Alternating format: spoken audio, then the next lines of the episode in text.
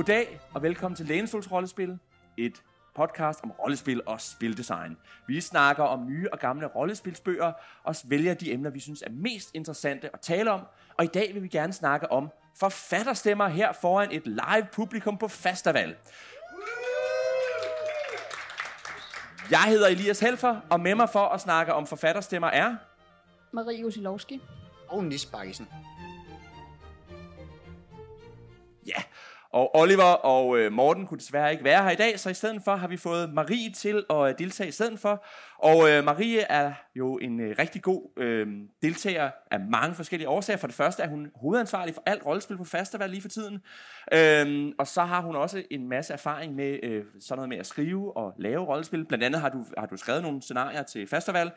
Du har også skrevet øh, fiktion og undervist i det. Og så har du været overdommer på en... Øh, på en konkurrence lavet af White Wolf, hvor man skulle skrive vampire og andre White Wolf øh, øh, scenarier. Er det ikke rigtigt? Jo, det er fuldstændig right. Ja, og det kommer vi tilbage til lidt senere. Ja. Så du har i hvert fald en hel masse øh, og, og, og vide, en hel masse viden og en hel masse holdninger til de her ting, så det bliver rigtig godt. Jeg synes rigtig meget, det er rigtigt. Og mange Ja. ting. Det er, det er vores hovedkvalifikationer Ja. på Lænestols rollespil. Lige præcis. Fedt. Det er Men- til. Nu kan man sige, øh, nu er det jo ikke alle vores lyttere nødvendigvis, der er så stive i, hvad festival er for en størrelse. Så Nis, hvis du lige skal give elevatorudgaven af, hvad festival er, Ja. vil du så ikke lige beskrive det? Jo, altså festival er, hvis ikke den største, så i hvert fald en af de største rollespils-conventions i, øh, i Danmark. Og en rollespils-convention, det er jo sådan et sted, hvor i stedet for at spille rollespil hjemme i en stue, eller hvor man nu ellers, i ens ungdomsskole, hvor man finder på det, så samles man en hel masse mennesker, gerne på en skole. Vi er på en, øh, en fin skole i Hobro. Um, og så spiller man med alle mulige fremmede, altså så spiller man med nye mennesker. Man, man kommer i forskellige grupper og øh, spiller. Øh, festival er en bordrollespils øh, convention, så man, øh, så vi, man samles om de her sådan one-shot scenarier øh, på en to til fem timer eller sådan noget, øh, hvor der bliver fortalt en historie, som er skrevet specielt til festival. Eller mange forskellige historier, som er skrevet specielt til festival. Um, øhm, og, øh, og der er ligesom omkring festival er der opstået en, øh, en helt speciel kultur med de her skrevne scenarier, fordi man i lang, lang tid har gjort ud af, noget ud af at premiere det skrevne scenarie på festival, øh, og vi har den her øh, sådan lidt øh, Oscar-inspirerede øh, ting med, at vi giver Otto-statuetter øh, til øh, scenarier for at lave, lave gode rolleoplæg, øh, eller for at have gode historier øh, og fortællinger og sådan noget. Det har givet en meget fin skriftlig tradition, øh, som jo så dermed også selvfølgelig har, af, øh, øh, ja, har givet et, et fokus på forfatterne, og det er derfor også er interessant at tale om forfatterstemmer i forbindelse med festival. Um, hvis, man ikke, øh, hvis man synes, det her lyder spændende, men man ikke lige kender til festival, og man ikke lige øh, kommer forbi det, så er en anden fordel ved det her fokus på den skrevne tradition, det er også, at man kan faktisk finde de her scenarier. Man kan gå ind på for eksempel alexandria.dk, som er et website, som prøver at holde styr på alt muligt rollespil, øh, alle de her conventions, der bliver spillet i Danmark. Men der bliver også uploadet scenarier til, og der kan man gå ind og, og hente dem. Og ja, det, det, det kan man bare gøre, altså, men man kan måske lige sende en besked til forfatteren og sige, hey, jeg fandt dine ting, og jeg synes, det var fede. Uh, men ellers altså, er det kvitterfrit at gå derind og se på de her scenarier, enten for at spille dem, det er jo, det er jo oplagt, de er lavet til at kunne blive spillet på bladet, eller bare for at blive inspireret til, hvordan man selv kan skrive scenarier. Yes, lige præcis. Og øh, Marie, Ja udover at, være- at skrive rollespil, så har du også beskæftiget dig lidt med sådan øh, litteratur. Så hvad, hvad, hvad er en forfatterstemme? Jamen, hvis jeg skal sige det helt kort, så er en forfatterstemme, hvis du kan genkende øh, forfatteren til en tekst, bare ved at læse den. Øh, og det, øh, det kan både handle om, hvordan forfatteren bruger sproget. Øh, det kan også være, handle om, øh, hvad for nogle emner forfatteren skriver om, eller måden forfatteren skriver på. Altså både, både form og indhold, kort sagt. Øh, og det er noget, vi kender inden for alle mulige forskellige kunstgenre i virkeligheden. Vi kalder det lidt forskellige ting. Øhm, de fleste, som ved noget om kunst, er billeder. Vi kunne, vi kunne genkende, at øh, nogle bestemte malere bruger pensler på en bestemt måde. Øh, inden for film øh, kalder man det typisk øh, auteurs. Øh, og det er, hvis øh, en filminstruktør øh, bruger bestemte klipninger rigtig meget, eller beskæftiger sig med øh, øh, hvad hedder det nu, øh, bestemte emner, øh, alle, alle de her ting. Og, øh, altså, og inden for øh, litteraturen er det jo så, hvis man bruger sproget på en bestemt måde. Kan du komme med nogle, nogle klassiske eksempler på sådan de her autører eller, eller klare forfatterstemmer, som folk måske vil kende til? Øh, Steven Spielberg øh, bliver typisk fremhævet som autør. Øh, han, øh, han har jo lavet rigtig mange forskellige film, men de, øh, de, vil, de vil kunne blive genkendt som en, som en Steven Spielberg, fordi de deler nogle forskellige træk. Øh, nogle af dem er tekniske, og det vil jeg komme ind på mest, fordi det ved jeg ikke så meget om. Jeg ved mere om at skrive. Øh, inden for litteraturen, så vil sådan en som Barbara Cartland være et meget klart eksempel. De fleste vil kunne genkende en Barbara Cartland-bog, uden at kigge på forfatteren, fordi hun har en helt speciel formel, hun simpelthen skriver i. Øh, og, øh, og så sådan en som øh, øh, øh, Leonard Cohen vil også være et øh, godt eksempel. Øh, og øh, ja, øh, Stephen King. Øh, øh, og jeg, grund til at vælge de her eksempler handler også om, at tit så bliver sådan noget som forfatterstemmer og autørs knyttet til kunst. Ja, det er artifartsy, ikke? Ja, men det er ikke, altså, øh, de, der er ikke så mange, der vil kalde Barbara Cartlands bøger for kunst. Øhm, men, øh, men det betyder altså ikke, at man ikke kan have en klar stil. Øhm, øhm, der er også øh, sådan en som Michael Bay, er ikke sådan... Altså, det der, det, det, der, vil, der er heller ikke så mange, der vil kalde hans film stor kunst, men han er også en autør, især fordi han har det her med, hvordan han filmer actionscener, og han er meget glad for eksplosioner og sådan nogle ting. Og man kan også sige, at Quentin Tarantino er også sådan et eksempel. Mange ja. Han ligger så måske på kanten til kunst. Det ved jeg ikke helt, om man vil det, sige. Det tror jeg, det vil man sige. I ja. Hver, altså, men, øh, og, han, er, han er helt klart øh, det eksempel, man nok burde give. Ja.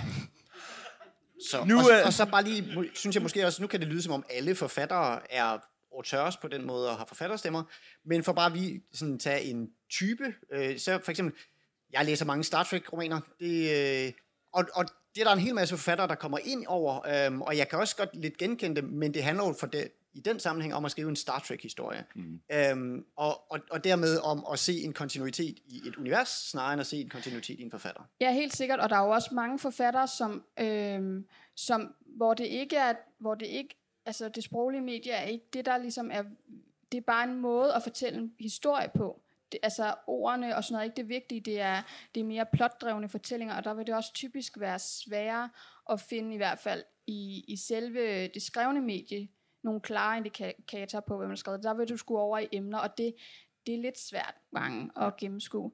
Øhm, så det er helt klart ikke alle. Nu, øh, inden vi går videre, så kan jeg godt lige tænke mig, øh, nu har vi jo publikum på, det skal vi bruge til noget, øh, så jeg kan godt tænke mig at få en håndsoprækning på, hvor mange af jer har, har købt eller, eller lånt en bog, læst en bog, primært baseret på den forfatter, der har skrevet den. Hvor mange af jer? Det er næsten alle sammen. Ja. Fint. Det er vi heller ikke vildt overrasket over. Nej, det havde ja, vi sådan set ja, forventet, at det ville være svaret. Jeg har aldrig hørt om før, nogen har gjort det virkelig. Så. Men, altså, men det er jo en indikation af, at I også godt kan genkende den her forfatterstemme, ja. og I godt ved, hvad det er, vi ja. taler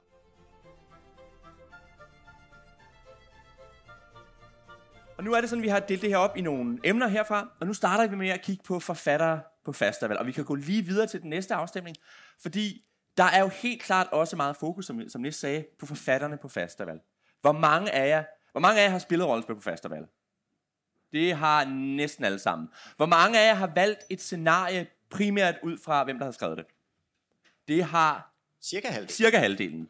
Yes hvis nu, Marie, nu vender jeg mig til dig igen. Mm. Hvis nu du skulle sige, hvad, hvad, hvad for en betydning har forfatteren på et scenarie på festival? Øhm, jamen, altså, øh, ret stor betydning, altså eftersom, at øh, scenariet vil jo ikke findes, hvis den forfatter ikke har skrevet det, Nej. kan man sige, altså hvis man skal være sådan helt lavpraktisk. Øhm, men jeg synes også, at fordi der er det her fokus på forfatteren, det er også en måde at sikre, det har været meget vigtigt for festival at have mange forskellige scenarier så mange forskellige rollespillere kunne få en god oplevelse. Der er jo typisk 30 premierescenarier på festival, øh, og ved at du har forskellige forfattere, som interesserer sig for forskellige typer af rollespil, så sikrer du dig øh, forskellige typer af oplevelser. Øh, og derfor er det rigtig vigtigt, øh, at der både er debutanter, at der skriver første gang. Øh, det er en måde at holde traditionen i live på. Det er vigtigt at have forfattere, der har skrevet et par scenarier, så de bliver ved med at skrive, så festival lever videre. Og det er også vigtigt at have veteraner, som har skrevet rigtig mange scenarier, fordi de kan hjælpe de nye med format og alle de her ting. Men det er ja, så rigtig vigtigt. Og, og der, der må man jo også bare sige, at festival, fordi festival har også lagt meget op til eksperimenter og sådan ting, så har der også været, været rammer for at gå ud i nogle vilde øh, yder, ydervinkler og og finde sin egen, helt egen stil. Og det er der jo helt sikkert nogen, der har gjort. Og jeg kan sådan lige på stående fod komme på to meget klare eksempler. Vi har en, for, en forfatter, der hedder Mikkel Bækgaard, som skriver, der er sådan noget med, noget med stemningen og, og emotionerne og, og, og sådan nogle, nogle meget nære fortællinger, som han fokuserer meget på. Ikke? Jo, og også faktisk på det, sådan, øh, det mere øh, øh, almindelige tekstmedie. Altså han skriver rigtig meget prosa i sine scenarier, som er, som er god. Altså, og det, det kan man også genkende på en typisk lange roller, for eksempel, mm. som Ja. er stemningsskabende. Ja. Og så lidt i den anden ekstrem, så har vi så en, der hedder Christian Bak pedersen som jo øh, også er podcaster. Han laver det, der hedder Papsinenser. Og han øh, skriver meget, for det første er det meget i Warhammer-verdenen, men det er meget chubang action, og der er ofte, det er ofte sådan en lille smule, jeg var lige sige en lille smule perverst, eller sådan lidt, lidt, lidt smoothie, og lidt Har det samme smoothighed, som Warhammer har. I Ja, lige præcis, ikke? Øh, som blandt andet har skrevet et scenarie, der hedder På røven i Marienburg, hvor man spiller nogle elver, der er øh, sådan lidt småalkoholiseret på stoffer, og, og bare er sølet ind i, i Slanesh og øh, gæld og alt muligt forfærdeligt, ikke? Ja, Og. Jo, og så, altså, så er det jo også, hvis man, når vi nu har ham oppe, det er jo ikke, netop ikke kun det tekstuelle, men det er også sådan det, at jamen, hans scenarie er typisk paced meget, øh, meget stramt, øh, og sådan, altså, så det er også sådan spiloplevelsen, der, der tjener den her forfatterstemme. Ikke? Altså, Ja. man, man ved, hvad for en slags øh, oplevelse af stemning, man får i hans scenarie. Jo, og de er i virkeligheden også to gode eksempler, fordi Christian øh, bevæger sig øh, på mange måder i den samme genre. Han skriver typisk action-scenarier. Øh, det har været lidt forskelligt, om det nødvendigvis har været Warhammer eller ej, men han har været rigtig glad for elver. Øh, hvorimod Mikkel Bækgaard har bevæget sig igennem forskellige genrer. Han har både været i skønlitteratur, han har været i magisk realisme, han har været i, øh, i adaptions, øh, Krimier. krimier, øh, men du kan stadigvæk, selvom det er forskellige øh, genrer, øh, hvis du skulle låne lidt fra litteraturen, så kan du stadig genkende det som et Mikkel Bækgaard-scenarie. Både fordi, at de er det her meget dramabaserede, typisk, øh, og øh, prosa, øh, tunge stemningsscenarier, men også bare altså, noget i tonen. Altså, men man kan sige, på den måde er det jo også to, to forfattere, der, der illustrerer den der, den der skældning imellem finkultur og, og genrefiktion. Ikke? Fordi Christian, Christian, det er en genre, og Mikkel er måske mere hen i, hvad man, hvis det havde været fiktion eller litteratur, ville have kaldt øh, finlitteratur, eller sådan noget, ikke? Altså, at, fordi det er mere på tværs af genrekonventioner. Er, er, vil du være... Øh, det vil jeg være enig i, men jeg vil sige, at øh, man må heller ikke øh, underkende, hvor dygtig Christian også er til at skrive. Men der synes jeg jo netop, at, at, at pointen var netop ikke, at, at, at, hvad hedder det, at dem, der laver i går så en finkultur, nødvendigvis er bedre. Det er ikke Nej, bedre, præcis. det er bare en, et Det er noget spørgsmål. andet. Det er noget andet. Ja, det er, det er et spørgsmål om ikke at, at skrive inden for en genre, men at gå på tværs af nogle genrer. Ikke? At Ja. der, der er noget der. Ikke? En anden vigtig pointe, jeg synes, der er med forfatterstemmer og det der med at genkende dem i forhold til festival, det er jo også, som, som nævnt, så er det jo premierescenarier, vi har med at gøre på festival. Ja. Og dermed, øh, der, de får selvfølgelig en, de får en foromtale, som det hedder, med, øh, hvor der også er sådan lidt, øh, et, lidt varedeklaration på, hvad det er, man skal komme til at spille.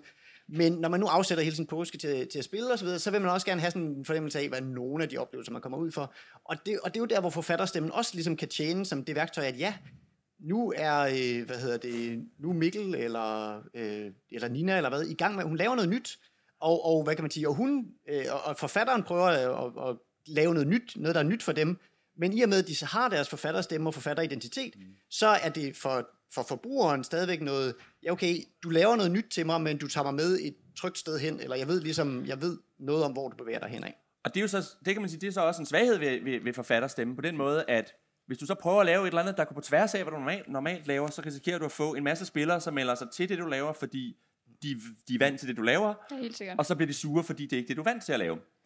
Ja, det, det er nemlig rigtigt. Det, det, det er skrøbeligheden ved det design, ikke? Men altså, der er, der er nemlig lige præcis, som du siger, næsten rigtig mange, der, der tænker, okay, det her, det lyder sådan lidt weird, det er jeg ikke helt sikker på, om bliver godt, men jeg satser, og så er der sådan, men så spiller jeg også lige et Mikkel Bækgaard eller et Christian Senaj, fordi så, så, så har jeg den gode oplevelse i hvert fald. Ja. Øh, men du har helt ret, Elias. Altså, det gør det jo også sådan, hvis man, hvis man så prøver at gå uden for boksen, så Ja, så er der øh, afregning, ikke? jo lige præcis. Og det kan også nogle gange, altså det kan også nogle gange være, mm, nu, jeg synes Christian laver nogle rigtig fede ting, men jeg har haft mellem, mellemgode oplevelser med det, og det, det handler også i nogen grad om, at jeg, jeg melder mig til det og tænker, nu får jeg noget rigtig fed action, og så får man noget sådan relativt fed action, men man havde forventet at få noget, der var rigtig fedt, ikke? Altså, at der, der, er også, der, der bliver også større pres på dem, der har en klar stemme for at levere det, der så ligger inden for den stemme. Ja, det er rigtigt nok. Altså, Jo, og jeg tror, at hvis Mikkel på et tidspunkt altså, valgte at skrive et Warhammer action-scenarie, så ville det være sværere for ham at komme igennem med det også, altså fordi folk ville komme og forvente drama, Øh, og noget af det farligste for rollespil er, hvis forventningsafstemning ikke er i orden, ja. Du går i gang, sådan, så spillerne kommer og spiller drama, og du gerne vil køre action. Så den der øh, disconnect imellem spillerne øh, og GM, eller bare nogle af spillerne, som har læst formtalen, og nogle af dem, der bare tænker, jeg spiller Mikkel Bækgaard, så nej, de vil, de vil få en mærkelig oplevelse, fordi de ikke, de ikke var på vej i den samme retning. Og der, jeg, jeg, som jeg husker det, havde han faktisk lidt af det, dengang han skrev det scenarie, der hed Byen og Bæstet, som var et fantasy-scenarie om en by, der var truet af en drage. Og jeg ved ikke, om der er, er der nogen af jer, der har spillet det? Nu kigger jeg lige ud på... Nej, det er ikke sådan noget. For der, der, altså, der har jeg nemlig sådan en, en svag erindring om, at der var lidt med, at det var faktisk ikke et traditionelt Mikkel Bækgaard-scenarie, og det, det, det, det lå imellem at være et fantasy-scenarie og være et Mikkel Bækgaard-scenarie, og det gjorde, at der var både nogen, der kom og troede, de skulle have noget fantasy, som så fik et Mikkel Bækgaard-scenarie i stedet for, og der var nogen, der kom og troede, de skulle have et Mikkel Bækgaard-scenarie, og så fik de et fantasy-scenarie. Og, og, og, så der var, altså det var en, jeg tror nok, det var en svær balancegang for ham at gå Ja. der, ikke? Jo, men jeg tror måske også, altså jeg, nu skal jeg ikke, jeg har ikke spillet det præcis det scenarie, så ved, men jeg tror også nogle gange, der sker det, at en forfatter øh, prøver at gerne vil lave noget nyt, øhm, og, at, og det er ikke altid, altså, og, og for forfatteren er det jo noget nyt, men publikum udenom er nogle gange bedre til at genkende eller, eller at holde fast i den der, øh, på godt og ondt forfatter, altså at, hvad kan man sige, at det ikke nødvendigvis forfatteren selv, der kan sige, hvad er det, der gør mine scenarier til et Mikkel Bækgaard scenarie, eller et Lars Andresen scenarie, eller hvad det nu er. Det er i lige så høj grad deres publikum, der ligesom kan sige, det, jeg tilvælger dine ting, at den her, den her grund. Og det går altså lidt- mega hurtigt, det der. Altså, jeg havde skrevet et scenarie, da jeg så næste gang, jeg havde et med, så kom der øh, en spiller, så sagde, "Jamen, jeg spillede dit, øh, dit scenarie sidst, og det var rigtig godt, så nu meldte jeg mig det her. Øh, jeg var godt nok sådan lidt overrasket over, at øh, mit første scenarie handlede om, om øh, Tibet og Kina-konstellationen, øh, og var et fuldlængde scenarie og meget tungt. Og så øh, skrev jeg så et novellescenarie om kærlighed, som man kunne vinde og få guldmønter for. Mm. Og han var sådan, øh, jeg er lidt forventet, det var fuldlængde, og jeg vidste ikke lige, det var kærlighed. Han havde allerede en klar forventning om, at så skrev jeg nok noget mere af det. Ja. Øh, Og det er rigtigt det der med, altså fordi nu, jeg har jo skrevet nogle scenarier efterhånden, og jeg, jeg tænker sådan, hvad er egentlig min stemme? Og, og, og jeg kan godt pege på nogle ting, jeg tror er en del af min stemme, men jeg er sikker på, at hvis jeg spurgte nogen, der havde spillet alle mine scenarier, så ville de sige noget helt andet, end det jeg selv kunne finde på at sige. Og jeg tror, de ville være mere i overensstemmelse med alle de andre, jeg kunne spørge, end jeg selv ville være, ikke? Også fordi man sidder inde i midten, i midten af det her spin af, af fortællinger uden omkring en, og kan ikke se det oppefra, havde jeg sagt. Altså, øh, som, som forfatteren selv nødvendigvis. Nu, øh, nu har vi snakket lidt om festival. Nu tænker jeg, at vi skal gå lidt videre over til sådan almindelige rollespil. Og der kan man sige, hvis vi snakker især... Ja, hvad siger du? Nej, men almindelige, men, men de, så de, det er sådan, det er som folk, der ikke kommer på festival spiller, ikke? okay, så. Ja. Ja, øh, fordi det, der må vi bare erkende, at dem er der nok et, sådan måske tusind gange flere af, end der er af dem, der spiller festival-rollespil. Ellers så har vi et meget lille miljø i Danmark. Ja. Skræmmende lille miljø. Ja. Og, øh, og, og der kan man sige, i hvert fald hvis vi snakker sådan traditionelt, sådan, den traditionelle måde at dele det op på, især ud fra sådan amerikansk synsvinkel, det er jo, at der er nogen, der er øh, trad games, og der er nogen, der er indie games. Og det handler dels om måden, man publicerer det på, og dels handler det også lidt om systemerne. Men jeg tror, vi tænker, vi kigger især på det ud fra den måde, det bliver publiceret på. Og vi har sådan besluttet os for, at vi vil starte med lige at snakke om indie games. For indie games minder på nogen måder, det er, det er nogen, på nogen måder den amerikanske pendant til festivalscenarier. Fordi det er rollespil, hvor der er en forfatter, der har haft en vision, de gerne vil have igennem. Ikke? Øh, og der har vi nogle eksempler på det. Der ved jeg ikke, om der er en af jer, der har lyst til at byde ind med et, et godt eksempel. Jamen, altså for det første, så kan vi jo lige, øh, at vi havde for nylig øh, på vores Facebook-gruppe en poll om, hvor mange, hvad, om folk havde favorit indie-forfattere, og der fik vi jo heldigvis noget feedback. Men vi kan også lige gentage spørgsmålet, hvor mange her har valgt at købe, købe eller spille noget rollespil på grund af forfatteren bag det her indie-spil. Det er der nogle få Det stykker, er der nogle har. få stykker. Så kan vi jo måske, vi kan måske lige bare hurtigt, uh, hurtigt sige, hvad, hvad har du købt baseret på en forfatter? Det Apocalypse World af Vincent Baker, ja.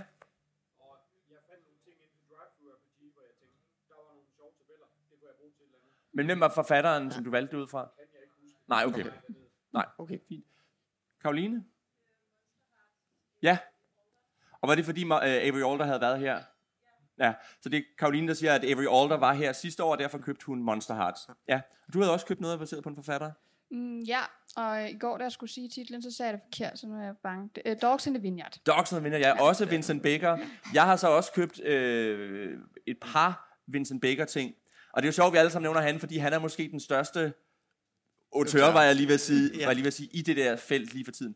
Men der var en anden en, vi også snakkede om forleden, som er øh, Jason Morningstar. Han har for øvrigt også været her på festival, men som har lavet dels, øh, dels har han lavet øh, Fiasco. Han har lavet et, der hedder Night Witches. Han har lavet det der, som du nævnte, som jeg nu har glemt, hvad hedder. Grey, Grey Ranks. Grey Ranks, ja. Grey Ranks, ja. Så han er også sådan en, der har en eller anden form for stemme. Og jeg, jeg er sådan lidt... Jeg, jeg sidder og prøver at finde ud af, hvad det er, der er deres stemme. Ikke? Jeg synes, Vincent er nok den, der er nemmest, for det handler om at reducere øh, sådan sociale konstru- øh, konstruktioner og sådan noget til nogle meget basale øh, formuleringer. Altså for eksempel Apocalypse World er jo kendt for den her move-struktur, hvor man har en meget enkel sætning, der siger, når du gør det her, så sker der det her og som ligesom styrer de sociale interaktioner. Og det synes jeg er noget, der er gennemgående i mange af hans spil, ikke? at der, ja. de har den der nedkogning af ting til en meget simpel struktur. Ja. Jo, ja, og han vil gerne have, at reglerne får spillerne til at gøre noget, er også mit indtryk. Ikke? Altså, for eksempel i Dogs in the Vineyard, det her med, at ens, ens terninger er knyttet til øh, evner, som er formuleret som handlinger. Ikke? Øh, Så. Jo, det, det er en ting, men nu øh, fik vi jo faktisk, nu har vi nævnt øh, Apocalypse World, som har den her move-struktur, men øh, Monster Heart, som blev nævnt for publikum, er jo også er jo powered by the Apocalypse scenario, og bor dermed i den her, hvad hedder det, Apocalypse øh, World mekan- mekaniske familie øh, og så videre. Og jeg, hvad man siger, hvis jeg kommer til at spille Monster Heart, så vil det sikkert være fordi, at jeg blev kom ind i den familien og ikke er forfatteren. Um, så, altså, så på den måde er der, er der forskellige veje ind. Og noget, men noget af det, som jeg tænker, ligesom er fælles, når jeg sådan har kigget på, på forfattere, så er der dels, øhm, øh, dels så synes jeg, at den måde, de laver for eksempel, øh, hvad hedder det, råd til GM, altså fordi et er, at man ligesom kommer ind, og så siger man, nu har vi sådan en struktur til, hvordan man spiller sådan et monsterspil, og det, det ved hjælp af moves og så videre. Men der er forskellige måder, de sådan ligesom udtrykker for, for eksempel, ja okay, du skal støtte op om, op om dine spillere, men er det ved, at du, er, er det ved, at du cheerleader dem, eller er det ved, at du øh, tager deres bekymringer alvorligt, eller ikke? Altså, at, at på den måde, hvad er det for nogle råd, vi giver til spilleren? Og noget af det selvfølgelig at gøre med den genre, øh, som spillet skal, skal forsøge at simulere. Men noget af det er også ligesom, at det der, hvor forfatterstemmen, og, og hvor kan man sige, hvor ligesom deres begejstring ikke bare for, hvad er det for et, øh, hvad er det for et slags system og et setting og så videre, vi er i gang i, men også, hvordan spiller man godt rollespil, ikke? Altså, hvordan får man engageret folk godt, mm. kommer tydeligt igennem, synes jeg. Men der er også noget andet, hvor jeg synes, og det er der, hvor jeg, det er de steder, hvor jeg synes, at indie-systemer i ofte minder rigtig meget om festival-rollespil. Fordi jeg synes også, man kan, tid, man kan tit mærke i et indie-spil, at de er styret af en meget stærk vision. Og det synes jeg også, altså i festivalspil, der kan man næsten altid mærke, altså der er tit meget lidt frihed i virkeligheden til spillere og, og, og, og spilledere i festivalscenarier, fordi der har en forfatter, der har en helt klar vision. Øh, og og, og, og der kan, det kan jeg jo se, når jeg kigger på mit eget, øh, de ting, jeg selv skriver. Der er altid en meget klar vision. Der er ligesom en, en rejse, jeg gerne vil have folk ud på, og der skal selvfølgelig være noget frihed. Og nu kan jeg jo, og det, det synes jeg også, der er i de fleste andre rollespil, øh, jeg spiller på festival. Og det synes jeg også gør sig gældende på, i mange, hvad hedder det, i mange indie-rollespil. For eksempel kan man sige, hvis du ser på, øh, nu Vincent Baker, han har skrevet et spil, der hedder Poisoned, som er et piratrollespil. Og der kan man tænke, ja, yeah, pirater, yo ho ho, og, og, og det skal være sjovt. Nej, det er sgu ikke sjovt. Poisoned er et spil, der handler om, hvor ondt det er at være, at være pirat. Det handler om, at det er selvdestruktivt, og det er, øh, det er ikke sjovt. Altså, der er jo en grund til, at pirateri blev kaldt den første forbrydelse mod menneskeheden. Ja, Altså, at det, det var første gang, man erklærede, at nogen var en fjende af menneskeheden. og der kan man netop, der kan man netop meget tydeligt mærke, at, at han har haft en, en, sådan en agenda med at vise folk, hvorfor pirateri ikke er for sjov. Og det synes jeg, der er i mange af de der, i de der indie-spil. Man kan også sige, Grey Ranks, det handler om, øh, det handler om Polen under 2. verdenskrig, ikke? Er det Jo, ikke? og man spiller børn, og det er sådan noget med, at øh, det er inden for en vis år. Jeg mener, det er til 6 til 9 eller 6 til 10 eller sådan noget. Og når du så, så spiller du, det er meningen, at man skal spille en kampagne, men at når øh, ens rolle så når den alder, så ryger man simpelthen bare ud. Altså, så det er meget øh, skarp fokus på børn under krig, og hvad det gør, og hvad for et nyt sammenhold man skaber i de her grey ranks, de her grupper. Øhm, så du har helt ret. Altså det, der er også typisk, eller der, der er i hvert fald mere plads til, at der også kan være politiske eller idealistiske budskaber, øh, synes jeg. Ja. Og det kan man også se, nu, nu snakker vi med Jason Morningstar, Night Witches, og jeg ved ikke, om hvor mange af jer, der, der, øh, der kender til Night Witches, men det handler jo om de her øh, øh, piloter under 2. verdenskrig, øh, kvindelige russiske piloter, og, øh, og, og de fik del med ikke øh, gode kår. Nu, min bedre halvdel har skrevet en bog om dem, så jeg har hørt rigtig meget om dem. Og det er også det, som, den der, som det der spil fanger, altså den der mandsjuvenisme. Og, og det er et spil, der handler om at, at have det forfærdeligt, fordi man er en kvinde. Det er Det er grundfornemmelsen, man har i det der spil, at være frustreret over, at fordi du er en kvinde, så får du ikke lov til noget. Øh, og, og, og det er jo en meget klar vision, og hvor man kan sige, havde det været et trad game, så skulle man have lov til at fortælle alle mulige historier og sådan noget. Fordi det er et indie-spil, så kan man stille skarpt på lige præcis den historie, som forfatteren gerne vil fortælle. Men også, men hvis vi skal komme ind på noget af forfatterstemmen i den sammenhæng, ja. så, altså fordi Jason Morningstar, som du også nævnte, han har også lavet Fiasco, ja. som, altså, og det er jo så lavet til at spille en Coen-brødrene film, øh, som er sådan, at det, det er muligvis sort humoristisk, men det er dog trods alt typisk sådan over i de humoristiske genrer. Mm. Um, og så kan man spørge, jamen, hvor er hvor er connected så mellem Night Witches og, øh, hvad hedder det, øh, og Fiasco. Men for mig ligger det i, at begge, begge de her spil er så meget bygget op om relationer. Ja. Ikke? Altså hvor, øh, og hvis vi så kigger på, øh, altså og hvis vi tager det som kontrast til Vincent, Vincent Baker og Apocalypse World og sådan noget, som handler meget om, om handlinger og moves og, og, og skubbe, øh, hvad hedder det, og skubbe handlingen af den vej, så handler, hvad hedder det, så at Jason Morningstar mere over i, hvordan folk hiver i hinanden i, i form af de relationer, de har til hinanden. Ikke? Altså, at så, så der er nogle og det er ikke fordi mekanikkerne er de samme i de to spil, og sådan noget, men der er bare nogle dynamikker der, altså hvordan ja. får man dynamikken i gang i et rollespil, som... øh, Og der, altså nu snakkede vi lige, nu fik vi, vi lige nævnt Avery Alder, hvor jeg synes også, at der er også netop noget med, Avery Alder har lavet Monster Hearts, og har også lavet det, der hedder uh, Dreamer Stew, som også er lidt inspireret af Apocalypse World, men er meget anderledes. Men der er helt klart en, en tone af noget queerness, og, og noget med communities, og sådan nogle ting, som, som er mere en tone, der ligger i det, end det er konkrete moves, men som helt sikkert, altså jeg, jeg tænker, man kan mærke, jeg, jeg, jeg, jeg, jeg, jeg tør jeg tror godt, jeg ville kunne, se, kunne have en fornemmelse af, om noget var det Avery Alder snar, øh, rollespil, hvis man gav mig et eller andet og sagde, hvem har skrevet det her? Ja. Altså, så øh, ja. Jo, og hun- da hun var her, så snakkede hun jo også netop om det her med at have øh, visioner bag og designe spil på en bestemt måde. Ja. Øh, så det, det ville give god mening, hvis, hun, hvis man kunne genkende det. Altså. Ja. Men nu har vi så snakket indie. Så tænker jeg, at vi skal også lige slutte af med at snakke om trad games. Og så kunne jeg godt lige tænke mig at spørge jer, hvor mange af jer spiller trad games og, og køber trad games? Det er der ikke så mange, der har med gør, men alligevel, hvor mange af jer har købt et trad game eller en trad game bog baseret på den forfatter, der har skrevet dem? Det er der ikke nogen, der har. Det, det vil jeg så også sige, det, det, det har jeg i nogen grad. Øh, hvad var det, du købte, Nis? Uh, jamen det, uh, jeg har købt uh, Trad Games af forfatteren Kenneth Haidt, Ja, um, som uh, ham kommer vi nok til at tale lidt mere om, men han er, hvad kan man sige, det var en forfatter, jeg stødte på uh, via GURPS, som jo noget må siges at være, være trad, um, men, og, og som har en helt speciel tone, altså han er sådan hyper-researchende, og på den måde passede han jo meget godt ind i GURPS verden. og vi har jo snakket om hans bog, øh, Book Hounds of London, på det Ja. her podcast også. Ja, Så. ja. Og, det, og, det, og Book Hounds of London, det er så der, hvor vi sådan kan være, det er sådan et sted mellem trad og indie, i hvert fald hvis, hvis skældet kommer på, hvordan udgivelsesformen er og sådan noget, ikke? Altså, ja. um, men, men jeg har bestemt, jeg har også købt andre trad, altså andre GURPS-bøger, hvor jeg købte dem ikke på grund af emnet, men fordi, hey, det er Kenneth Haidt, der har skrevet dem. Ja. Du vil... Øh... Nå, men det var bare fordi, at øh, da, da vi stillede spørgsmål, så kiggede jeg ud, og så var jeg ikke helt sikker på, om alle var helt, havde helt tjek på, hvad et trad game er. Ja, og det er, jo, det er jo sådan meget af de der store systemer, ikke? Det er jo Dungeons and Dragons, det er, det er Shadowrun, det er øh, øh, GURPS, som vi lige snakkede om, ikke? Så det, det er de der store systembøger, øh, som, som bliver udgivet, hvor, hvor der typisk måske kommer 10, 20, 30 bøger i, den samme, i det samme system og i den samme serie. Øh, og som typisk bliver udgivet af store, øh, store hvad hedder det, publishing houses. White Wolf er jo også typisk bliver betragtet som trad game, ikke? Altså der er Vampire, Werewolf og alle de der, og Onyx Path, som laver det nye World of Darkness, det, er også, det vil man også kalde et trad game i en eller anden grad. Ja. Og man kan også, altså, og, og hvis nu vi taler om forfattere og så videre, så er det også typisk, altså dels er de karakteriseret ved den måde, de, altså de bliver udgivet typisk fra, altså det er jo aldrig store produktioner i rollespil, det er jo ikke sådan, at vi har nogle øh, mastodonter på den måde, men, altså, men, men det er stadigvæk større øh, tryk, øh, sådan Ja, publishing virksomheder, Ja. der står bag dem. Og der er også, også typisk netop flere forfattere involveret. Altså selv Ja. når der er en tydeligt markeret forfatter, øhm, eller, eller et navn på, altså ja. hvad hedder det, det hedder også, altså GURPS kommer jo fra Steve Jackson Games, men så han har ligesom på den måde stemplet det med et navn, men det er ikke det samme som, at han ligesom står bag hver, hver eneste produktion. Nej, det er også mit indtryk, at, øh, at tit så, så er der meget stærk øh, redaktion, redaktion på. Altså der er nogle redaktører, der er rigtig meget nede og sikrer, at ting bliver ensligt gjort. Ikke? Sådan så, at, at de forskellige afsnit i bøgerne måske er skrevet af forskellige forfattere, men det er rigtig vigtigt, at, at det ikke stikker i alle mulige retninger.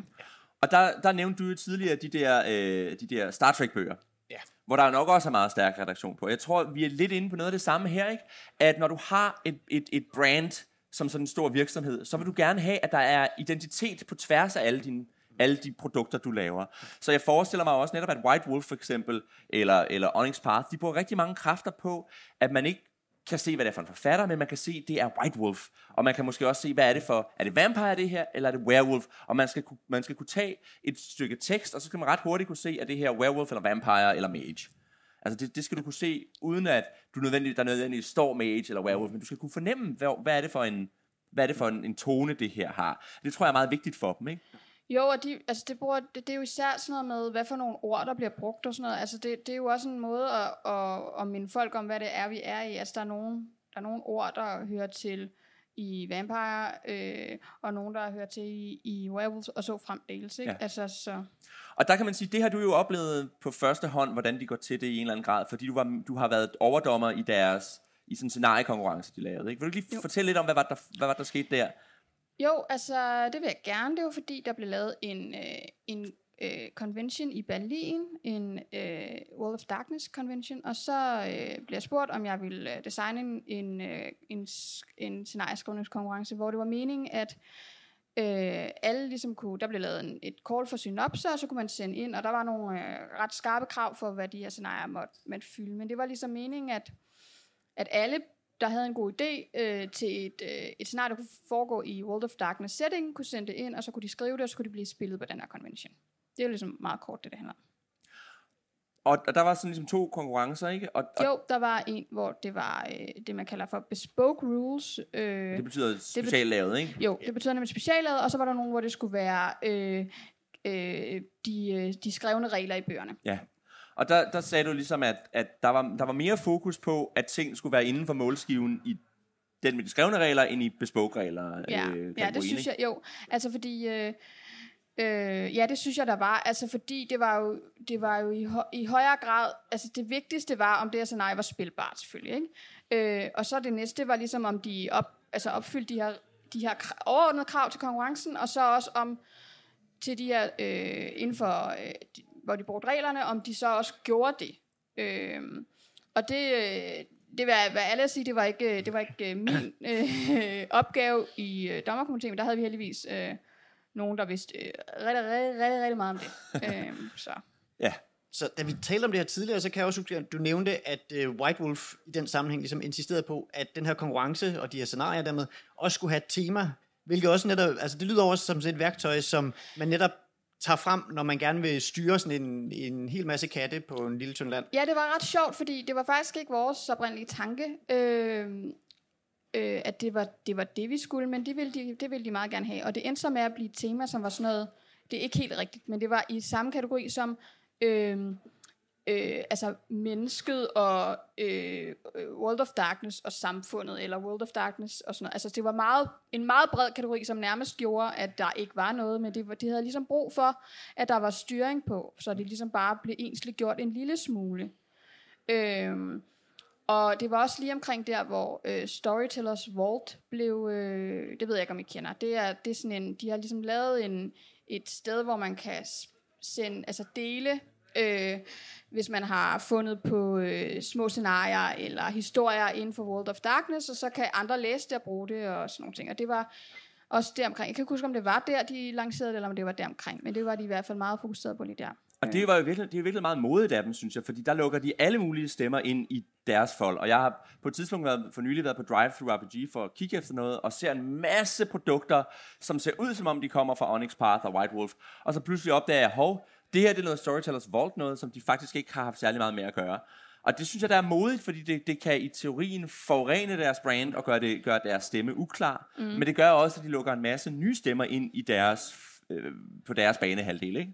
Jo, og jeg, Øh. jo, jeg tror, det handlede også rigtig meget om, ja, altså, de bruger jo rigtig mange freelancers, så det er jo også en måde for dem at opdage nyt talent. Altså, det er jo også derfor, at nogle af, øh, af de store, øh, Saxo for eksempel i Danmark, laver konkurrencer og sådan noget. Det er jo også i virkeligheden for at holde fingeren på pulsen og finde ud af, okay, er der et eller andet talent ude i verden, vi har misset? Mm. Øh, det tror jeg da helt klart, at de vil bruge det til. Ja, helt sikkert. Men nu du siger forurene deres brand, så kommer jeg jo også lige til, altså fordi, altså det er jo ikke sådan, at der ikke er, altså der er jo forfattere på de her trad-produkter, surprise. De er også nogle gange reelle stemmer, altså der, der er sådan, hvad man siger, hvis man dykker ned i sit D&D og sådan noget, så ved man muligvis godt, hvem Mike Merles eller sådan en er. Um, men jeg synes oftere i hvert fald, at jeg, at jeg ligesom hører om, at når der så opstår en eller anden furore over, at, man, at de har haft en eller anden med, som de absolut ikke skulle have med, typisk for, fordi nu, er, nu har man fundet ud af, at en eller anden er et værre røvhul i virkeligheden, øh, og så er det et problem, at den person står øh, nede som syvende forfatter på et eller andet assistant ting. Al- altså, at på den måde er det også meget sjovt, at, øh, at sådan at, de kan, at i trad ting kan man knap så meget bruge det til at promovere sig selv, men man kan godt komme i, i fedtefadet på øh, at få forurenet sit produkt. Netop. Ja. Mm. Øhm, Jeg tror også, altså vi snakkede lidt om tidligere, at øhm, vi kalder det forfatterstemmer, når vi har en forfatter, der skriver et produkt. Men at når vi kommer op i Trad Games, så bliver brandet nærmest det samme, altså som forfatterstemme. Ikke? Ja. Altså, at det er bare, øh, det er bare en, en det, det, det, er jo, det er det samme med ligesom at sikre, okay, folk skal kunne genkende det her. Der er det mere et bevidst valg, men det, det har lidt de samme Ja, og det er, der, er vi jo tidligere, vi to har i hvert fald tidligere snakket om, at Shadowrun gør det meget i deres produkter, ja. der, i deres sådan, sideprodukter. Og hvad, hvad, hvad, hvad, det- hvad er det nu, de gør der? Jamen det er, øh, altså nu vi kommer forhåbentlig til at lave et Shadowrun-afsnit på et tidspunkt, hvor vi går helt amok i det her, men de har sådan meget en, øh, en stil, hvor at de øh, har, øh, altså de har, jo, de har jo et vældig stort univers af folk, der sidder og hacker og ruder, og så skriver de ligesom deres, øh, så skriver de deres stof, og så er der folk fra, der, fra Shadowrun-verdenen, der ligesom er inde og kommenterer på det her, som om, at den, øh, det stykke prosa, eller noget, du lige har læst, er en artikel, der er slået op på et bulletin board eller andet sted ja. der, og der er folk, der kommenterer. Og det, altså, og det giver dem net, hvad kan man sige, det giver produkterne som sådan en meget klar stemme og stil, men det er jo noget, der går på tværs af alle dem, der skriver de her produkter. Øhm, og de her karakterer lever i alle mulige forskellige forfatteres værker. Og det er jo også nogle gange noget af det, der gør øh, nogle af de her produkter værd at kigge på. Altså som, som gør, at jeg, jeg kan godt nogle gange, det har jeg gjort, sidde bare og læse et eller andet trad-produkt og synes, det var egentlig fedt. Der, tænker, jeg, er der, der er sikkert mange af jer også, der har, der har læst i sourcebooks eller et eller andet, bare fordi de på en eller anden måde var fede. Hvor, hvor, hvor mange af jer har læst i en sourcebook bare som fornøjelse? Alle rækker hånden op. Ja, øhm, og så, så tænker jeg, øh, hvor mange af jer har gjort det med et White Wolf produkt? Eller et, et, et, et World of Darkness produkt? Det er omkring halvdelen. Hvor mange af jer har gjort det med et D&D produkt? Det er øh, lidt over halvdelen. Ja, hvor mange af jer har gjort det med et Shadowrun produkt?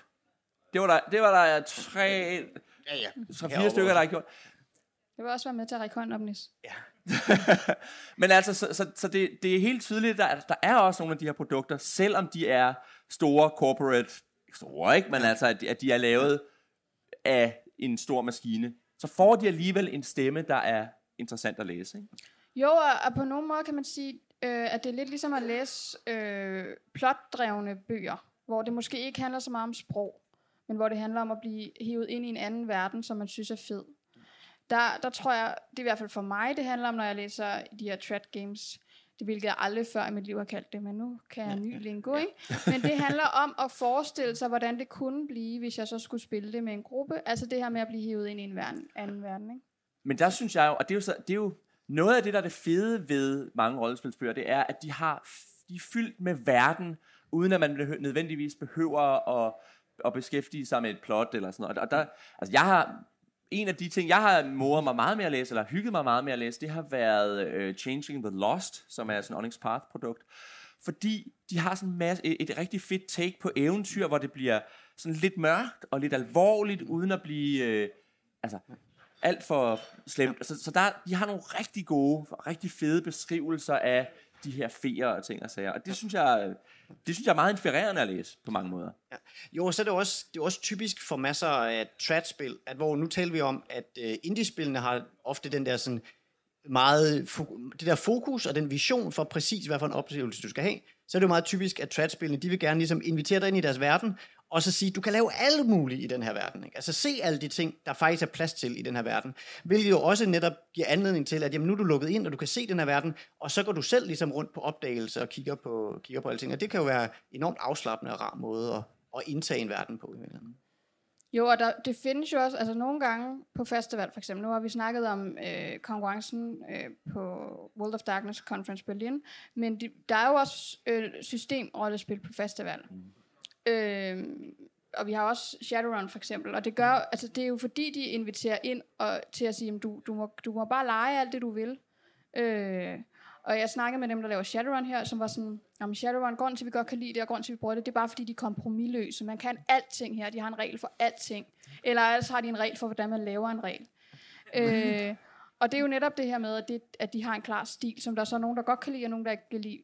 Præcis som hvis man vælger bøger, hvor man siger, at man kan godt lide den her for, hvad der måde at skrive på, men ikke den her. Ikke? Ja. En sidste ting omkring Trad Game, som jeg også, som jeg synes var lidt sjovt at se. Nu har vi det sidste afsnit, vi har afsløret, nu, af, øh, ikke afsløret, øh, udsendt, og nu får vi afsløret, hvornår det her det er i tid. Øh, det var et afsnit, der handlede om, om D&D-settings, og det næste, der kommer, det handler om Planescape. Og der synes jeg, det var interessant at se med, med det, at D&D har en tone, men så har de også en tone for hver af deres deres øh, settings, så man ville, kunne, man ville som, formentlig kunne se på hver enkelt settingbog, hvad det er for en, hvad for en setting, den er, yep. den er skrevet ind i. Ikke? Og Planescape er den tydeligste, som har en meget klar setting, men det har et tone, men det har de andre også. Men det sagde du jo også lige om, om, om Changeling the Lost, ikke? Ja, ja. Altså, som jo har en klar stemning i forhold til de andre, ikke? Ja. Altså, øh, så Ja. det tror jeg, det, jamen det er fedt, de kan. Altså, Ja.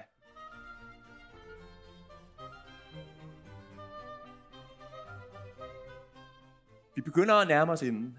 Men det, jeg tænker, øhm, har vi, hvad, hvad kan vi sige om det her sådan til, at, til at runde af? Er det, hvad er det fede ved at have en, en klar forfatterstemme i et produkt?